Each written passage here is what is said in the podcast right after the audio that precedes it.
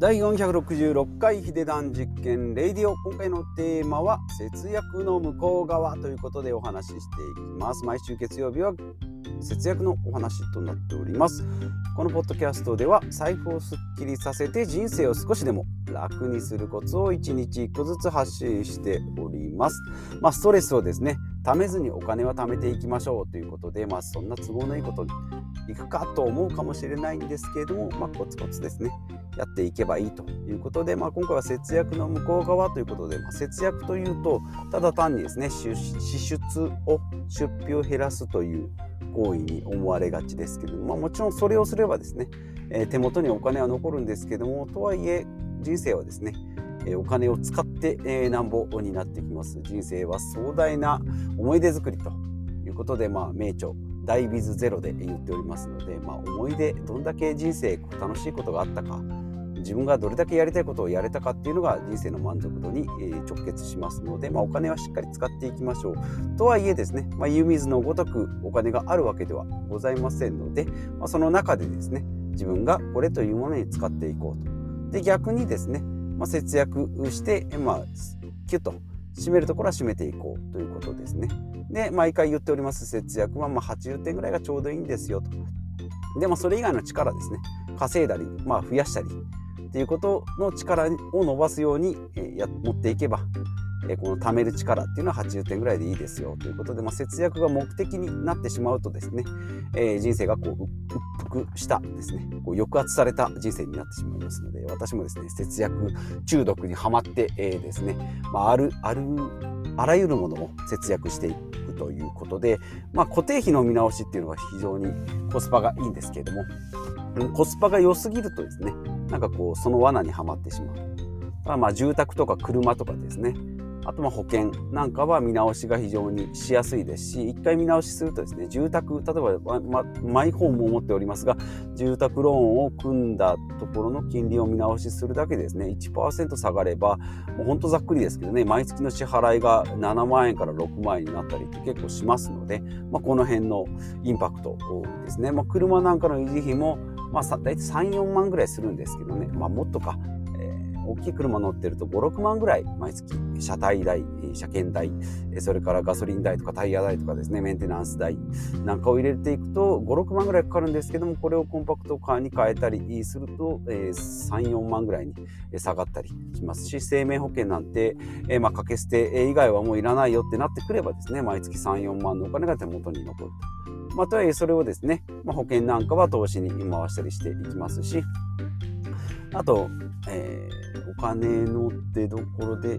くとそうだな。あとはスマホなんかですかね、えー、なんかは、えー、毎月そうですね。大手のキャリアで使ってたら8000円とか1万円ぐらい使ってるんですけども、えー、格安 SIM、まあ、UQY モバイルぐらいでもですね4000、5000円ぐらいになってきますので、非常にコスパがいいんじゃないかなということで、まあ、それ以外ですね。その先をどんどんやっていくと例えば食費だったりとかちょっとコンビニ行った時のとかですね、まあ、だらだらコンビニで使い使い垂れ流す、え出費っていうのはちょっと良くないんですけどもなんかちょっとこう欲しいなと思ってもいやこれお金を使ったらもったいないね。せっかく、えー、毎月5000円、えー、貯金したのにそれを無駄に使うのかっていうふうになってくると逆に今度お金を使う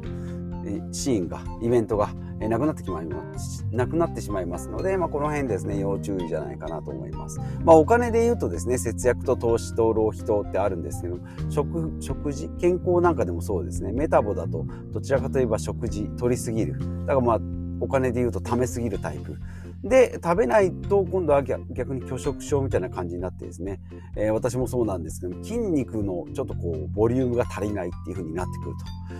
えー、断捨離してですね、えー、断食して16時間断食して、やったけれども結局体の筋肉がちょっとないんじゃないかっていうふうになってくると今度はプロテインを飲んだりですね逆にこうパワーを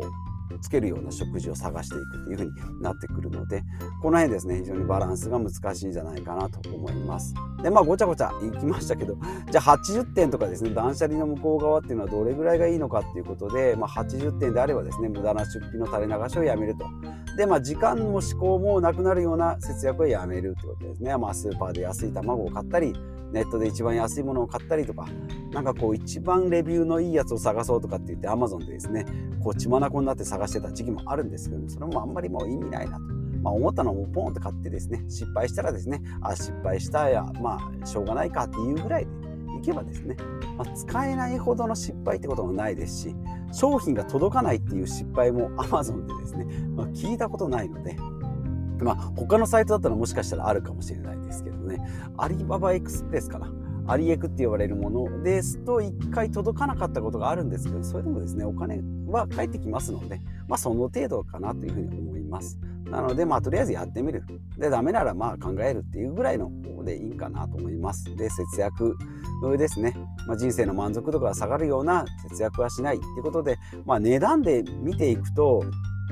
値段だけの価値でしか見れなくなってくるのでああなんかフランス料理って高いだけよねとかっていう風になってくると人生のこう人間のこう厚みというものがですねなくなってくるんじゃないかなというふうに思っております。私44歳でですね、えー、まあ年齢的には人生のまあ半分ぐらい来ておりますのでいろんなこうなんていうかな酸いも甘いも知ったような年齢に来てるのでそこでですねただただ50円100円安いものばっかりを食べていくっていうのも、えー、人生としてですね人間としてちょっとなとまあそれは人それぞれなんですねこれでもいいんだっていう人はですね、まあ、突き抜けてて逆にかっこいいかもしれないんですけど、まあ、とはいええー、まあ、とはいえですね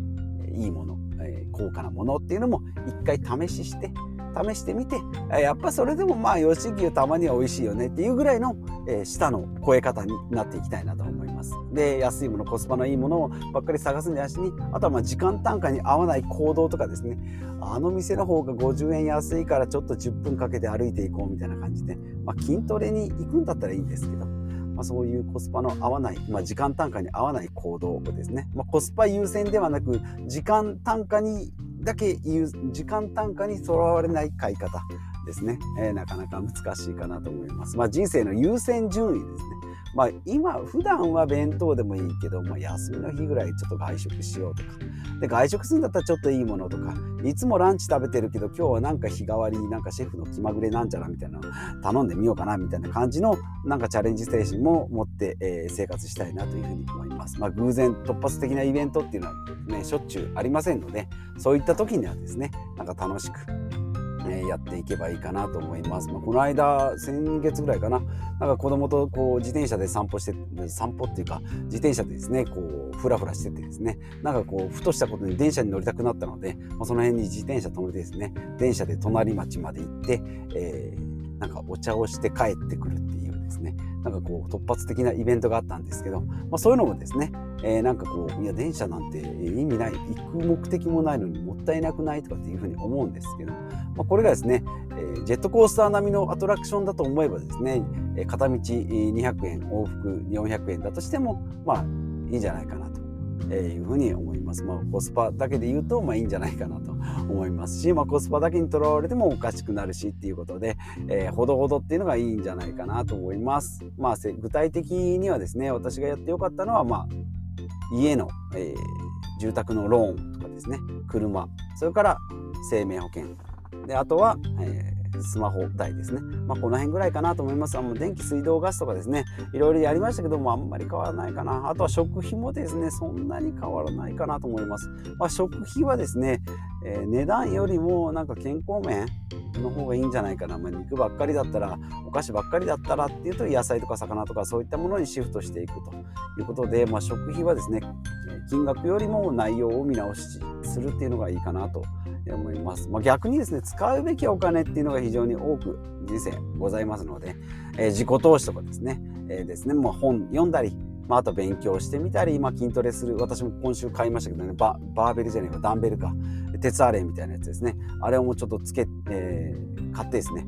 プロテイン今飲んでますね。プロテイン飲んでるのに断食するっていうですね、まあ、わけのわからないことをまあ今までやってたんですけども、まあ、これじゃいかんなと思ってですね、えー、筋肉をつけようと。でダンベルを置く場所ないなと思って今まで躊躇したりカゴに入れてカートに入れてですね出したり入れたり出したり入れたりを繰り返しててで1回ポチって押したんですけどすぐキャンセルしたりしてですねわけのわかんないことをいろいろやってたんですけどももう買っちゃえと思ってですね、えー、やりました。まあ、例えば釣りで考えた時にですね釣り道具がしょぼい場合ってやっぱりしょぼい魚しか釣れないんですよね。でその辺の池で、えー、近くでコスパが良くてなんかミミズでつけて魚釣るけど結局釣れてもそれなりの魚なんですよね。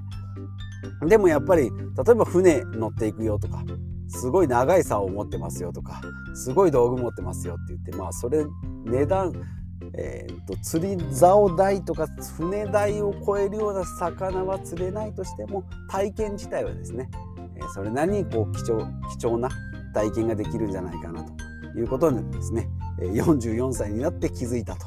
いうことで、まあ、今からですねまだまだ人生、まあ、折り返し地点ぐらいだと思いますのでまあ、今週来週死んでしまったらちょっとまあそれはそれでしょうがないなと思うんですけども、まあ、人生のコスパだけではまあ意味がないということで、まあ、人生は壮大な思い出作りということで今日もだらだら節約についてお話ししてまいりました。節約の向こう側ということで、まあ、値段金額だけに貯めることだけに固執せずにですね、えー、自分のやりたいことっていうのを見つけるため、まあ、そのためにも、